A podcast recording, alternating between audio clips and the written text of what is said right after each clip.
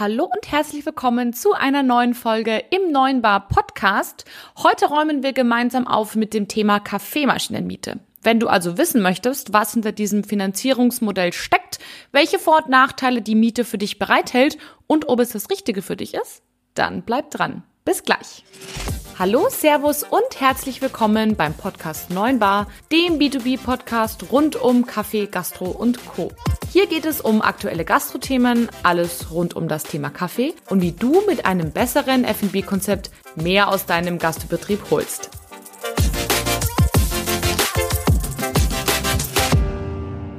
Hallo in die Runde. Schön, dass du heute wieder eingeschalten hast. Ich freue mich riesig darüber. Ich bin Katharina Rittinger oder auch Kathi genannt und bin Unternehmerin bei der Kaffeegruppe. In meinem Real Life sozusagen berate ich Gastronomen, Hotels, Bäckereien und alle die, die wirklich guten Kaffee haben wollen zum Thema Kaffeemaschine. Und wie bei jedem anderen Investitionsgut auch, stellt sich häufig die Frage nach der Finanzierungsform. Und damit möchte ich in dieser Mini-Expertenserie gerne ein bisschen aufräumen. In Teil 1 haben wir über den Kauf gesprochen, in Teil 2 übers Leasing und in Teil 3 sprechen wir jetzt über das Thema Kaffeemaschinenmiete. Miete ist im Vergleich zum Leasing ein relativ weitreichender Begriff und kann super individuell quasi definiert werden. Es gibt total verschiedene Modelle bei der Miete. Ich nenne jetzt mal nur so ein paar ähm, verschiedene. Angefangen von der kurzfristigen Miete für zum Beispiel ein Event, wo man eine, eine kleine mobile Kaffeemaschine braucht, für eine Hochzeit zum Beispiel.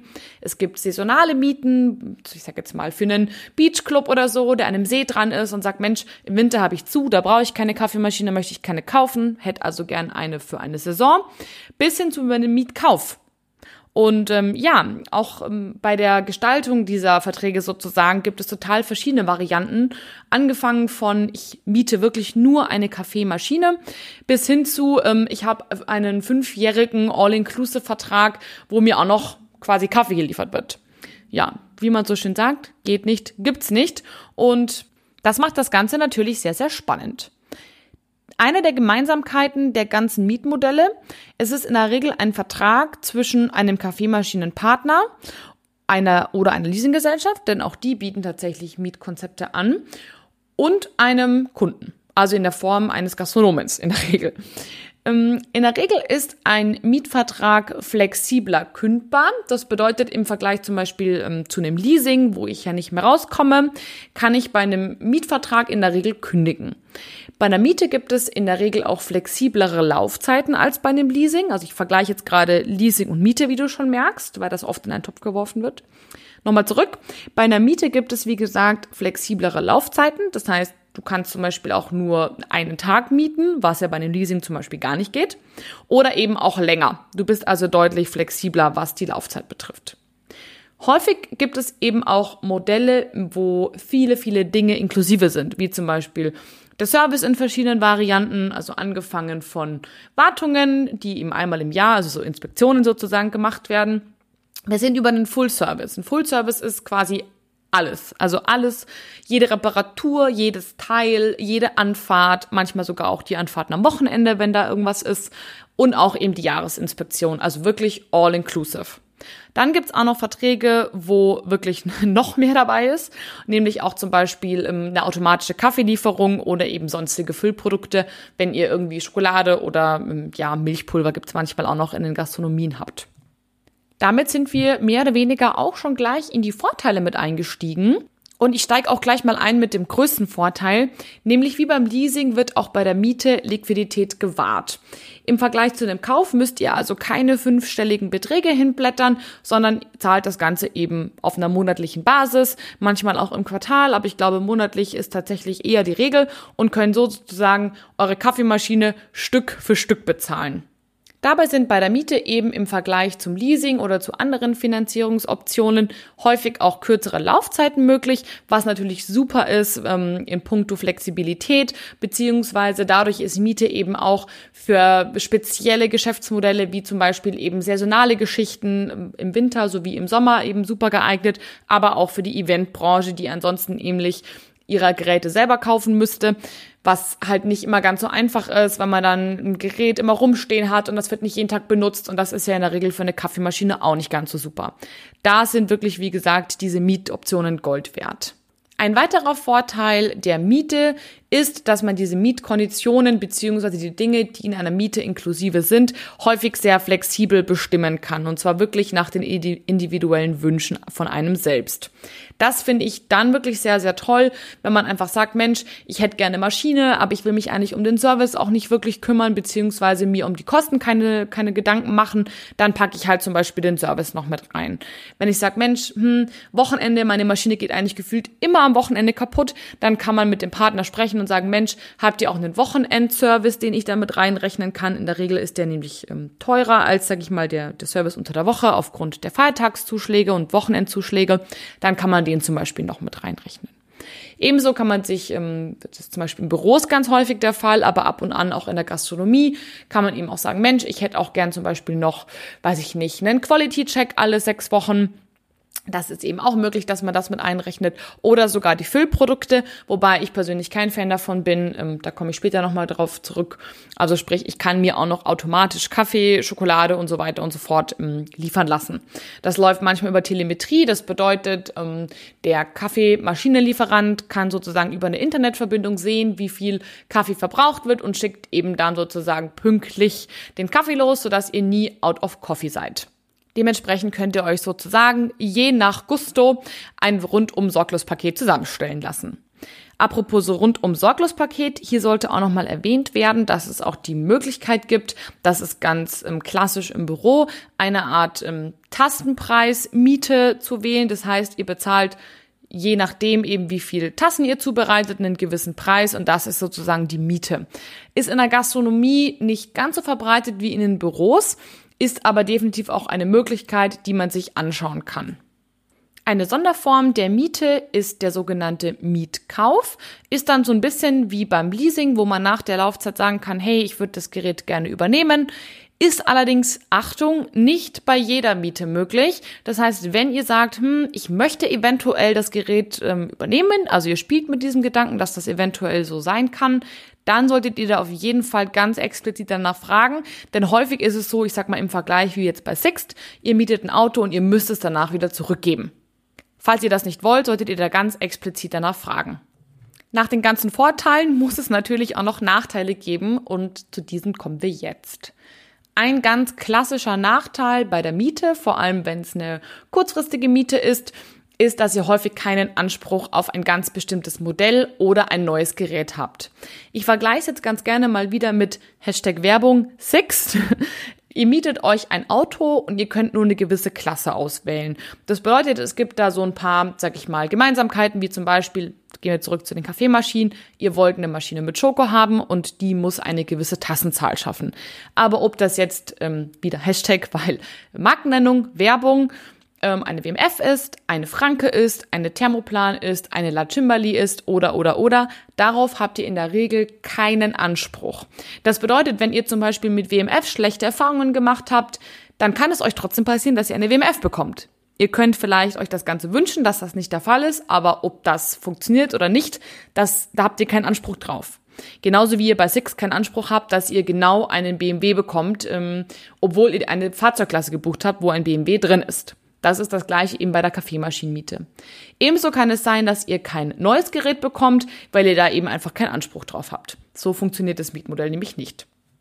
Wenn ihr eine lange Laufzeit habt, also sprich, ähm, ihr mietet über 36 oder 48 Monate, dann habt ihr in der Regel schon die Möglichkeit, mit dem Partner zu sprechen und zu sagen, hey, ich hätte gerne ein neues Gerät. In der Regel bekommt ihr das dann auch. Also zumindestens ist das bei uns so, wenn ein Kunde eine lange Miete abschließt und sagt, hey, ich möchte gerne ähm, das und das Modell haben, dann kann er sich das in der Regel auch aussuchen, denn er hat ja einen relativ langen Vertrag gewählt. Da ist es möglich.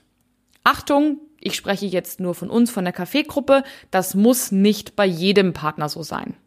Ein weiterer Nachteil, ihr seid zu keinem Punkt der Eigentümer des Geräts. Was manchmal ein Vorteil sein kann, ist in dem Fall für mich ein Nachteil, denn ihr könnt mit diesem Gerät nicht machen, was ihr wollt. In unseren Mietbedingungen bei der Kaffeegruppe steht zum Beispiel drin, dass ihr das Gerät täglich reinigen müsst. Wenn jetzt zum Beispiel eure Angestellten das nicht machen und ähm, die Maschine jetzt, sag ich mal, irgendwelche Verquakungen in, in den Schläuchen oder so davonträgt, so richtig schöne gelbe Milchschläuche, lecker, dann ähm, kann es eben durchaus passieren, dass euch euer Vermieter dann eine Rechnung stellt, die eben nicht in dieser, sag ich mal, Mietpauschale inklusive ist. Das ist für mich wirklich ein ganz, ganz wichtiger Punkt. Wie auch bei Sixt, ihr seid nicht Eigentümer des Geräts. Daher bitte aufpassen, wie ihr mit dem Gerät umgeht, da auch vor allem in den Mietbedingungen mal nachlesen, was eben da drin steht, auf was ihr achten sollt. Und ein ganz, ganz wichtiger Punkt zum Beispiel dabei ist, ähm, dass die Mietverträge in der Regel auch auf eine gewisse Leistung ausgelegt sind. Also jetzt mal angenommen, ihr mietet euch zum Beispiel bei der Kaffeegruppe eine Thermoplan Black and White 4 Kompakt. Das ist ein Gerät, das für eine spezielle Leistung ausgelegt ist, in unserem Fall 30.000 Tassen per Anno und macht damit, weiß ich nicht, weil ihr euch denkt, Mann, ich bin ein schlauer Gastronom, ich miete mir ein kleines Gerät und mache aber eigentlich äh, 50.000 Tassen damit und ich weiß das schon im Voraus, aber für die größere Maschine müsste ich ja mehr bezahlen. Also, ich unterstelle euch jetzt mal eiskaltes Kalkül, miete ich mir die kleinere Maschine und spare mir noch Geld. Ja, das haut in der Regel nicht so hin, denn spätestens bei der jährlichen Wartung sieht ja euer Kaffeemaschinenpartner, wie viel Tassen ihr da drauf habt. Und in der Regel gibt es da auch eine Nachbelastung von ein paar Cent pro Tasse. Und das kann dann finanziell relativ schnell unattraktiv werden.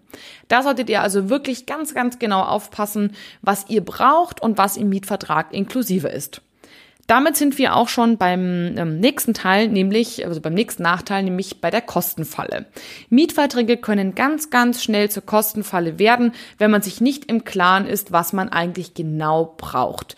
Deshalb empfehle ich es wirklich, prüft ganz, ganz dringend euren eigenen Bedarf. Also was möchte ich wirklich haben? Was brauche ich? Was brauchen meine ähm, Mitarbeiter, was braucht mein Geschäftsmodell und macht euch darüber ganz, ganz genaue Gedanken, denn ansonsten kann es auf einmal passieren, dass ihr irgendwie 500 Euro bezahlt im Monat für eine super kleine Kaffeemaschine. Das habe ich wirklich im Real Life ganz, ganz häufig gesehen, dass da unfassbar überteuerte Preise aufgerufen werden, wo ich mir in den Kopf lang mir denkt, wow, was, was sind das für Verkäufer? Also passt da bitte wirklich auf, was ihr wirklich braucht und lasst euch da nichts aufschwatzen, was ihr nicht brauchen könnt. Ebenso ähm, gibt es häufig bei der Miete versteckte Gebühren, die in, weiß ich nicht, 40-seitigen Verträgen irgendwo aufgelistet sind, die ihr aber zum Beispiel gar nicht gesehen habt, weil ihr mit den 40-seitigen Verträgen vielleicht auch ein Stück weit überfordert sind. Was ich voll verstehen kann, denn in der Regel sind wir ja alle keine Juristen. Und ähm, genau, da kann man sich schon mal schwer tun mit so großen Verträgen. Daher, wenn ihr euch da nicht sicher seid, lest die wirklich ganz langsam durch die Verträge oder gibt sie einem Anwalt, der nochmal draufschaut, denn ich habe durchaus nämlich schon einige Kunden gehabt, die aus ihren Mietverträgen nicht rausgekommen sind, weil sie einen fünfjährigen Mietvertrag unterschrieben haben, wo der Anbieter auch wirklich keinerlei Möglichkeit einer Kündigung zugelassen hat. Obacht also, schaut euch die Verträge echt gut an, denn auch da können wirklich fiese versteckte Dinge auf euch lauern. Ein weiterer Nachteil, der ganz, ganz häufig bei manchen Anbietern quasi zwingend erforderlich ist, ist die Lieferung von Füllprodukten. Das bedeutet Kaffeebohnen, Milchpulver, Schokolade etc. pp. Ich persönlich bin da kein besonderer Fan davon, denn für mich sind Kaffeemaschinen-Experten Kaffeemaschinen-Experten und Kaffeebohnen-Experten Kaffeebohnen-Experten. Das kann manchmal zusammenfallen, also dass ihr einen super guten Kaffeemaschinenlieferanten habt, der auch tolle Bohnen hat, muss aber nicht sein. Und wenn ihr euch auf die Lieferung von Füllprodukten einlasst, vermischt ihr das Ganze ein Stück weit. Wenn ihr euch also darauf einlasst, Füllprodukte über euren Kaffeemaschinenpartner in einem Mietmodell mitzubestellen, dann schaut euch die vorher wirklich gut an. Passt das zu eurem Konzept?